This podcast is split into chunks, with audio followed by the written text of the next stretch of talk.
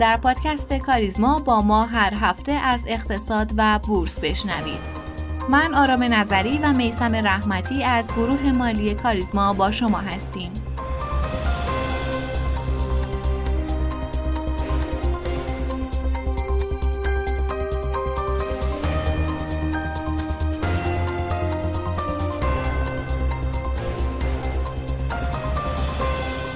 اخبار این هفته رو با هم مرور می‌کنیم. بورس کالا در چند وقت اخیر با ارزهای خودش بسیار خبرساز بوده. در کنار ارزهای خودرو، بورس کالا ارزه رب سکه رو هم در برنامه هفتگی خودش داره و بر اساس اطلاعیه‌ای که خودش منتشر کرده و بنا به درخواست بانک مرکزی، ارزه رب سکه در بورس کالا ادامه خواهد داشت. و خبر دیگه از بورس کالا طبق گفته مدیر بازارهای مشتقه و صندوقهای کالایی بورس کالای ایران عرضه اوراق سلف موازی استاندارد وانت کارای تک‌کابین جهت تأمین مالی تولید شرکت بهمن موتور با سررسید دو ساله و با ارزش 2000 میلیارد تومن از هفته آینده در بورس کالای ایران آغاز میشه.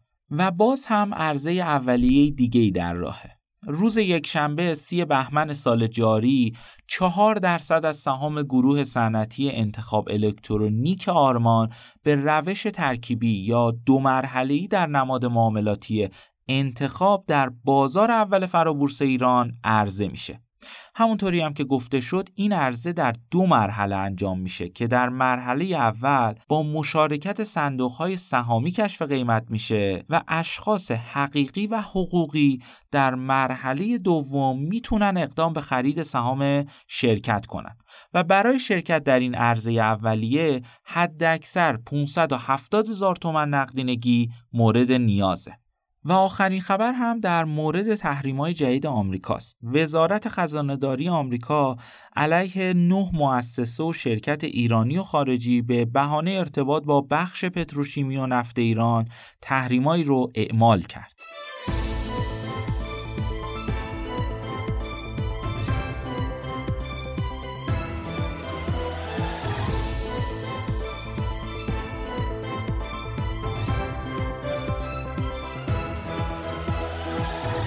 سلام می‌کنم به شما همراه پادکست کاریزما. امیدوارم که حالتون خوب باشه.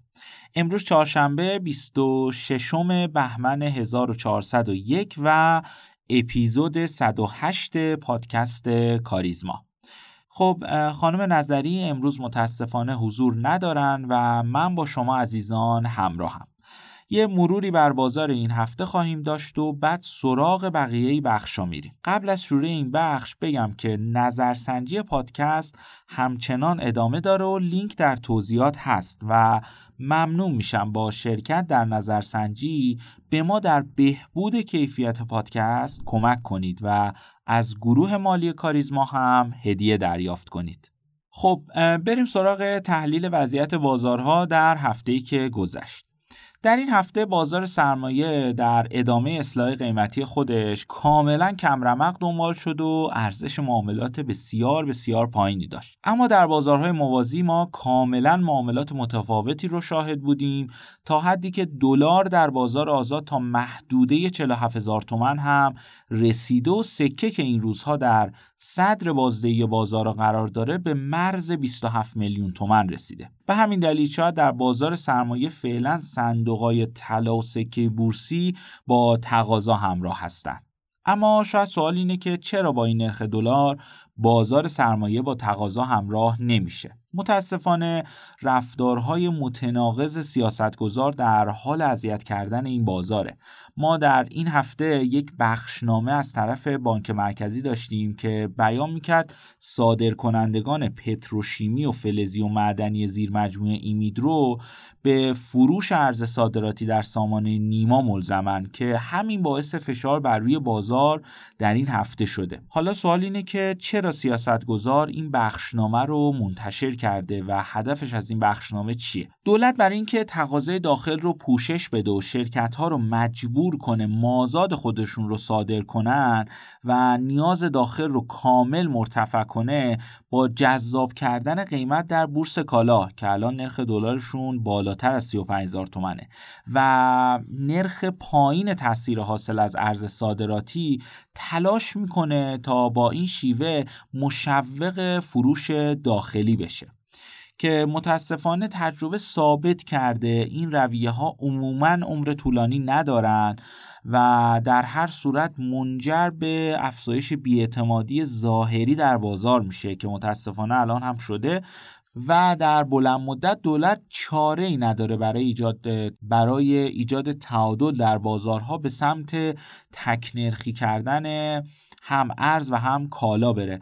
به عنوان مثال الان سکه بورسی با دلار بالای 60 هزار تومن در حال معامله است و قطعا این گپ قیمتی در بین بازارها تعدیل میشه. از لحاظ تکنیکالی هم در میانه های کانال یک میلیون هزار واحد ما محدوده حمایتی خوبی رو داریم و در صورتی که دلار در همین نرخ باشه به نظر می‌رسه که کم کم با فروکش کردن فشار فروش در بازار شاهد افزایش تقاضا باشیم و امیدواریم که این بار محدوده یک میلیون هزار واحد شکسته بشه و ما وارد روند جدیدی در بازار سرمایه باشیم.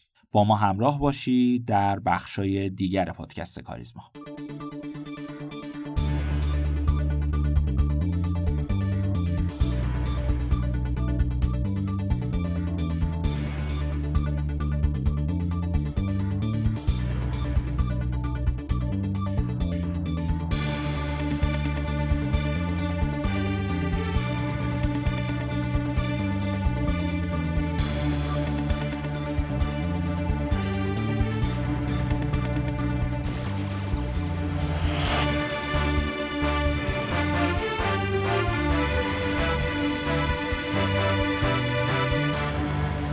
پس از نزولی که در بازار رمزارزها شاهد بودیم افزایش اخیر قیمت بیت کوین باعث شد بسیاری از سرمایه گذاران با ارزیابی بازار پیش بینی کنند که ممکنه بازار نزولی بالاخره به پایان رسیده باشه و این برگشت روند باعث شده تا در چند ماه گذشته سرمایه گذاران متضرر تا حدی به مسیر دریافت سود برگردند.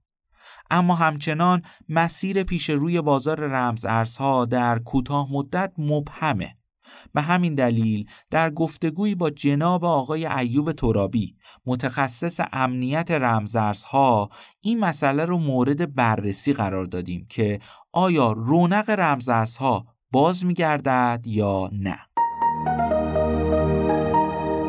آقای ترابی خیلی خیلی خوش اومدید به این قسمت از پادکستمون. منم سلام خدمت شما و شنوندگانتون دارم. امیدوارم که بتونم اطلاعاتی هرچند ناچیز که دارم در خدمتتون قرار بدم. ممنونم اختیار دارین.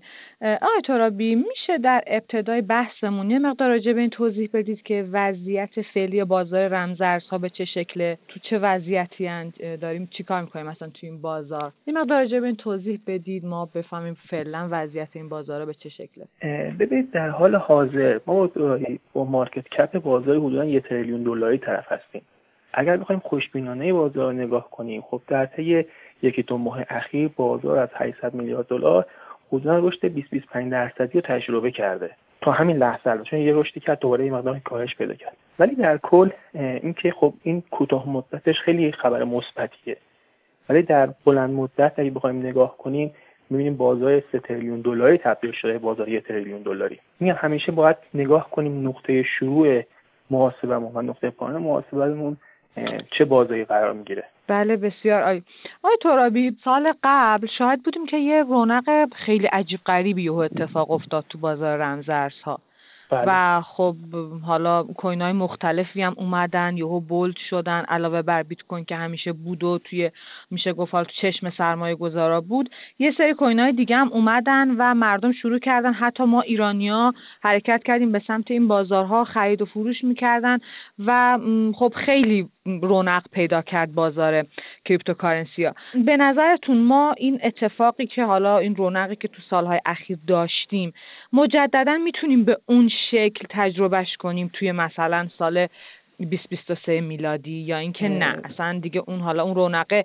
شاید اصلا اون توی جو ما بین ما ایرانیا بوده یا شاید همچین چیزی توی مثلا بین سرمایه گذارای خارجی نبوده. یه مقدارم راجع به این توضیح بدید که اون رونقه رو مثلا اون شور و اشتیاق سرمایه گذاری بین ماها بود یا اینکه نه؟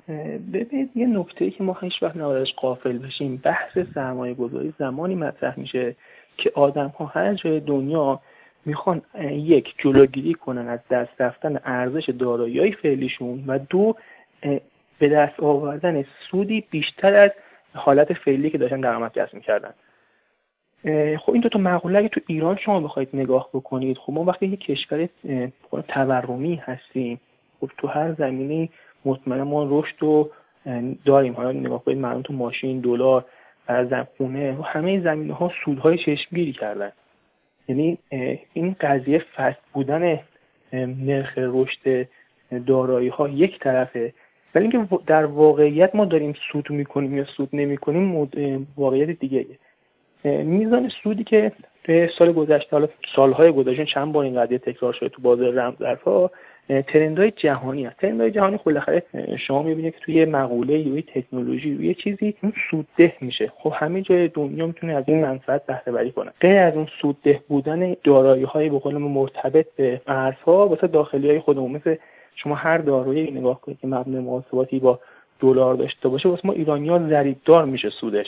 هم دلار اون داره افزایش پیدا می‌کنه نسبت قیمت ریال همون دارایی به دلار داره افزایش پیدا می‌کنه. سر همین شاید مثلا این ترندش تو ایران یه خود بیشتر هم شده بود. یا کشوری که مثل ایران داراییاشون به قول ارزش پول ملیشون دست داره دست میره. و مردم فکر می‌کنن که برای فرار از این مشکل می‌تونن به بازارهای دیگه به قول معروف هدایت بکنن داراییشون. آخه ما مثلا توی همین همین دقیقا سال قبل شاهد بودیم که خیلی از آدما و حالا آدمای شاخص اقتصادی می اومدن راجع به بحث کریپتوکارنسی نظر می‌دادن پیش بینی می‌کردن تحلیل می‌کردن و این انگار فقط مختص ایران نبود. یعنی حتی تو اون کشورهایی هم که حالا ما تورم نداریم اونقدر خب قطعا کاش پول ملی ندارن. اونها هم خیلی بولد شده بود یعنی و خب اینم ما شاهد بودیم دیگه. آدمای خیلی خب، معروف و معتبری می اومدن پیش تحلیل می‌دادن. ببین ما دو تا بینش داریم توی مدیران سطح بالای کشورها. توی کشور توسعه یافته دیدی که به حوزه رمزارزها دادن یک دیده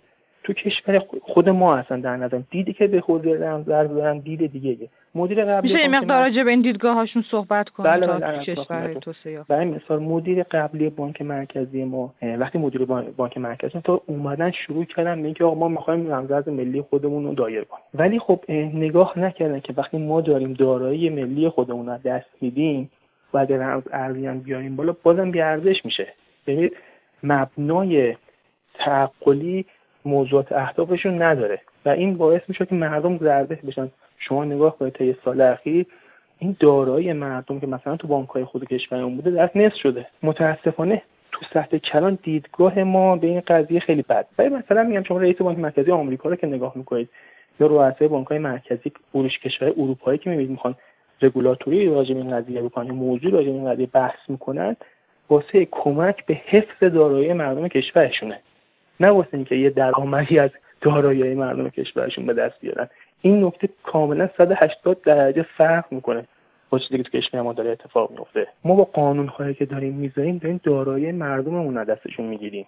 اونا با قانونهایی که می‌زنن دارن کمک می‌کنن دارایی مردمشون حفظ بشه. این نکته خیلی مهمیه. پس در حقیقت دیدگاه سیاستگزارا توی کشور ما نسبت به رمز ارزها یه جوری باعث میشه که سرمایه های حالا افراد کم بشه.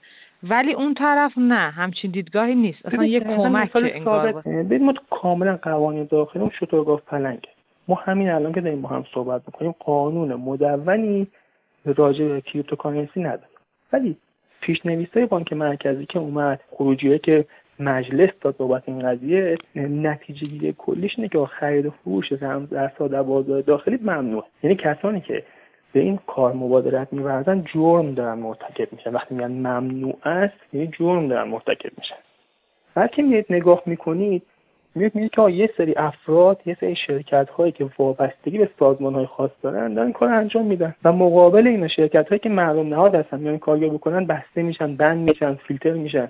خب ببینید این نمیشه شما قانون و سلیقه ایش بکنید.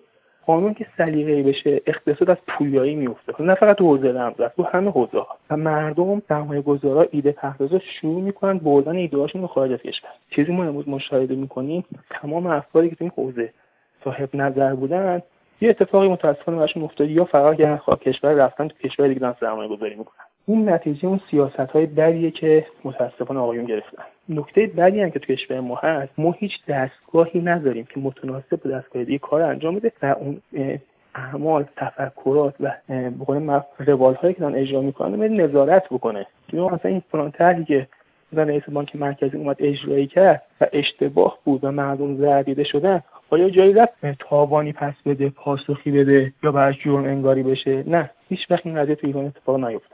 و فقط مردم هستن که دارن ضرر می‌بینن. بله کاملا درست. بفهمید سر همینم که به قول مف اگر طرحی متاسفانه اجرا بشه خب مردم دیگه دیدشون ترسیده.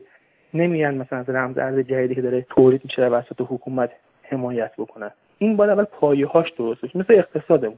با اقتصاد دستوری هیچ کشوری موفق نشده. ما امروز نمی‌تونیم به بازرگان بگیم اینه که من میگم تو امروز بیا فردا ممنوع دیگه نیا من ماشین می‌خوام بذارم بیاری فقط یه گروه خاص بیاره. ببین اینها همه باعث رانس میشه. همین تو بحث شرکت دارویی ما تو شرکت دارویی چند سال پیش همین کار کردیم دیگه. همین اتفاق افتاد.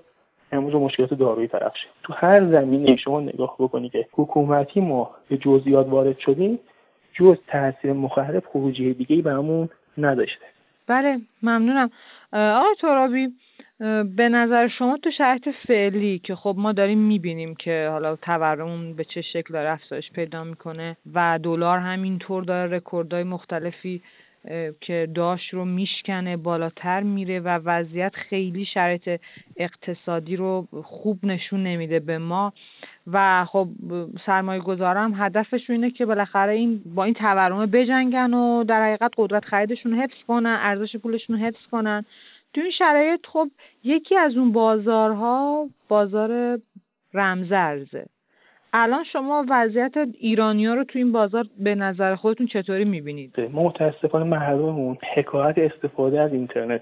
ما یه سری سختی ها و به ما بسته شدن ها از داخل داریم تجربه می‌کنیم. یه سری از خارج داریم تجربه می‌کنیم. و این مردم ما این دو طرف فقط دارن به قول ما آسیب می‌بینن. این سایت که ما رو به قول معروف به خاطر تحریما بند کردن از این هم که خودمون ماشاءالله آقایون همه سایت اصلی رو برای استفاده مردم بند کردن. کلا دو طرف ما داریم از دو طرف مردم این مجازات رو تحمل می‌کنن. اونم بابت چیزی که حقشونه. یکی از این نکاتی خیلی مهم هست تو همین پاسخ شما تو تاثیر می‌ذاره اینه که ما وقتی امروز داریم با هم صحبت می‌کنیم مردم استفاده از مثلا گوگل استور نمی‌تونن بکنن. وقتی شما Google Store نمی‌تونید استفاده بکنید Google Store کشور ما فیلتره این باعث میشه شما نرم افزاراتون کیف پول هاتون رو نتونید آپدیت کنید. و خودتون رو دارید در معرض خطر قرار می‌دید. و این توسط حکومت داره انجام میشه. و این نکته بعدیه که داره اتفاق میفته. یعنی مردم ما رو دارن در معرض تهدید و آسیب قرار میدن.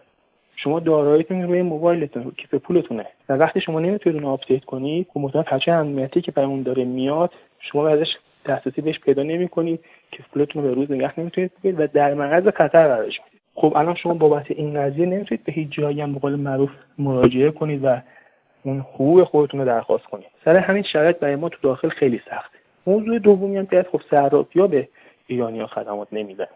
شما نگاه کنید به موازات اینکه ما از دنیا داریم بریده میشیم خیلی از اپراتورهای تلفن همراه هم با ما connectivity شون از دست دادن. و حتی میرید خیلی از سایت که شما register می‌کنید شما موبایل ایران accept تون نمی‌کنن. خب الان two factor authentication ها بیشتر با موبایل هستش. و این باعث میشه که ضعف های عمده ای داشته باشیم تو هویت سنجی افرادمون تحت بستر شبکه. وقتی این اتفاق نمیفته مردم برای اینکه حالا دارایشون حفظ کنن میان طرف طرف راه های جایگزینی مثل ثبت نام کردن های سوری با نام اشخاص دیگه هویت های جعلی. این یعنی خودشون شخصا دارایشون دوباره در معرض خطر بیشتری قرار میدن. این چیزای بدی هست که داره اتفاق میفته متاسفانه. ما باید واقعا می‌خوایم چیزی رو درست کنیم. اول باید به فکر این باشیم که حکومتمون دولتمون بیاد واقعا دولت بشه. یعنی با دیدگاه دولت به قضیه نگاه کنه. و دولت ها مهمترین هدفی تو کل تاریخ داشتن رفاه مردم رو باید ایجاد کنن. نه رفاه حالا بقول گروه خاصی رو. ما به نتیجه که خدمات که ایجاد بکنیم خب مردم خودشون باید تشکیل ما نمی‌تونیم مردم میگه آقا تو بیا امروز گوجه برو سرمایه گذاری کن. یه برو پیاز بخوام من پیاز شما نگاه کنید خیلی کسا تو حوزه پیاز بودن ثروتمند شده. خب دارایی مهم چه دارایی باشه. ما نباید مردممون رو بکنیم معروف متمرکز کنیم محدود کنیم یا حتما از این چیزها شما باید استفاده کنیم این با فقط جزورانت خروجی دیگه نخواهد و مردم هیچ وقت مجبور به استفاده از یک سرمایه گذاری نمیشن با روش های جایگزین میان که بیشتر آسیب می‌بینن. آقای ترابی با توجه به بحث فیلترینگی که حالا ما شاید هستیم و حالا توی اون اپلیکیشن هایی که به خصوص موقع خرید و فروش cryptocurrency ها مورد نیازمون هست تو شما بالاخره فعال این حوزه هستید و با افراد زیادی توی این حوزه با فعالای این حوزه در تماسین. آیا هیچ دیتایی دارید از اینکه خب بعد فیلترینگ ها مثلا سرمایه گذارامون دیگه رغبتی ندارن به سمت بازار رمز ارز یا اینکه نه؟ اون روال قبلیشو داره طی می‌کنه و مردم حتی با فیلتر شکن ها هم دسترسی پیدا می‌کنن و میرن. سوال شما خیلی سخت. ما الان دیتا ما دیتا هایی که خیلی اون در دسترس هست تو سطح کلان کشور نداریم. دیتایی که من می‌خوام به مثلا خود فعالای بازار یعنی مثلا دور اطرافیان شما که من می‌دونم دور اطرافی خب بله فعال هست. ببین یه منطقی هست. مگه میشه کسی که الان موبایلش دسترسی به مثلا خدمات به قول معروف روز دنیا نداشته باشه بیشتر دو تمایل پیدا کنه به استفاده از یه سرویس؟ تمایلش کمتر نمیشه ولی دسترس پذیریش کمتر شه. دسترس پذیری کمتر میشه. خب میاد دنبال راه حلای جایگزین که حالا ما بحثش نمی‌خوایم اینجا مطرح کنیم. که دوباره خود اون یه رانتی که دوباره توسط سیستم داره پیاده سازی میشه. یعنی نگاه بکنیم ما اصلا به یه چیز بلبشویی طرف هستیم و نمی‌دونم چرا در این اتفاق میفته یعنی آدمایی که به نظر من توی این حوزه فکر می‌کنن بیشتر باید feedback اشون رو به حاکمیت منتقل بکنن.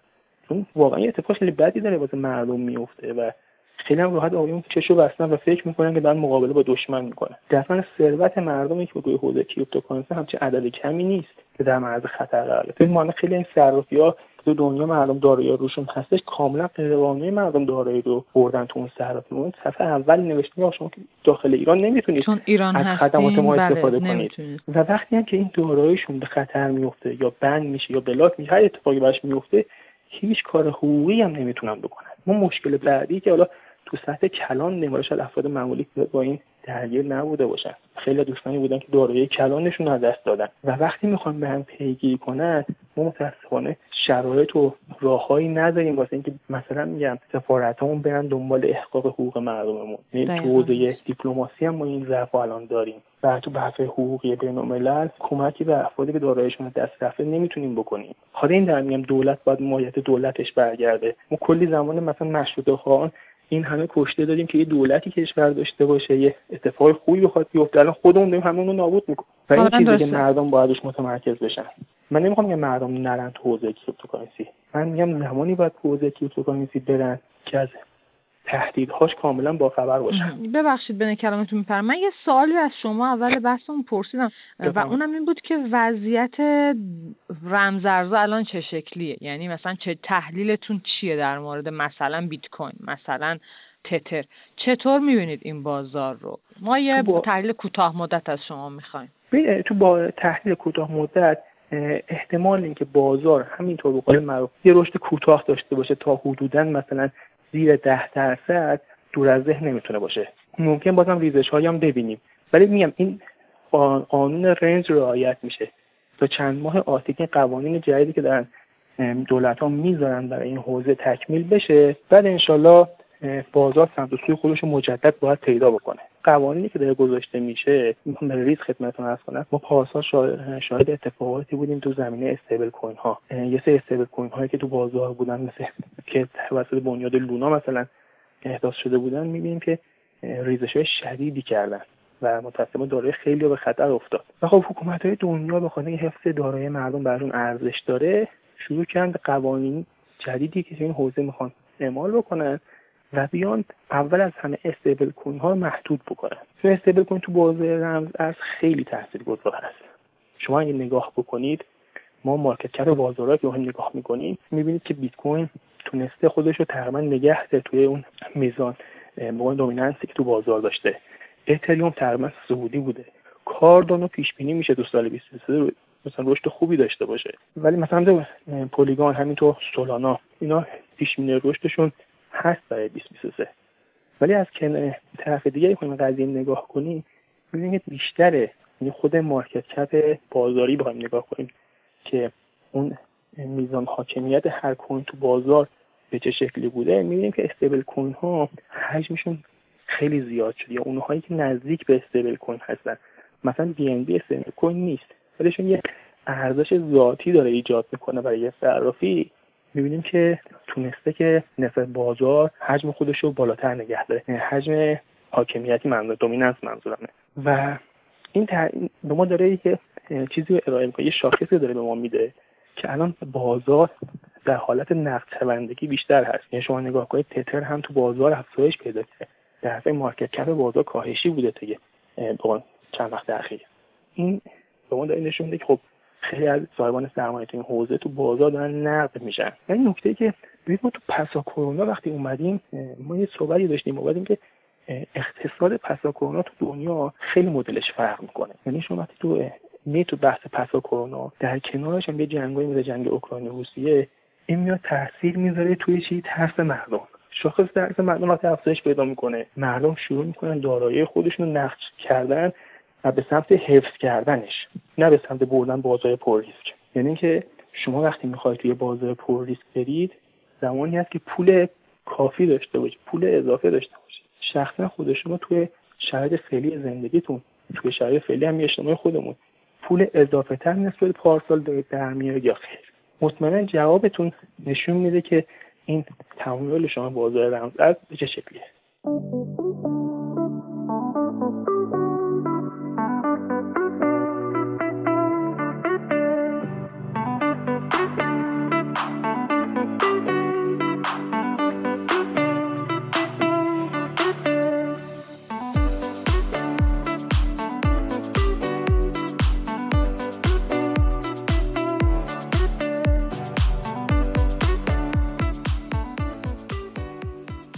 در این روزا که ما درگیر مسائل مهم اقتصادی هستیم بد نیست درباره کسانی صحبت کنیم که اقتصاد ایران خیلی بهشون مدیونه. امروز می‌خوایم درباره ده خدای اقتصاد ایران یعنی دکتر منوچهر فرهنگ صحبت کنیم. منوچهر فرهنگ در سال 1298 در شهر بابل به دنیا آمد.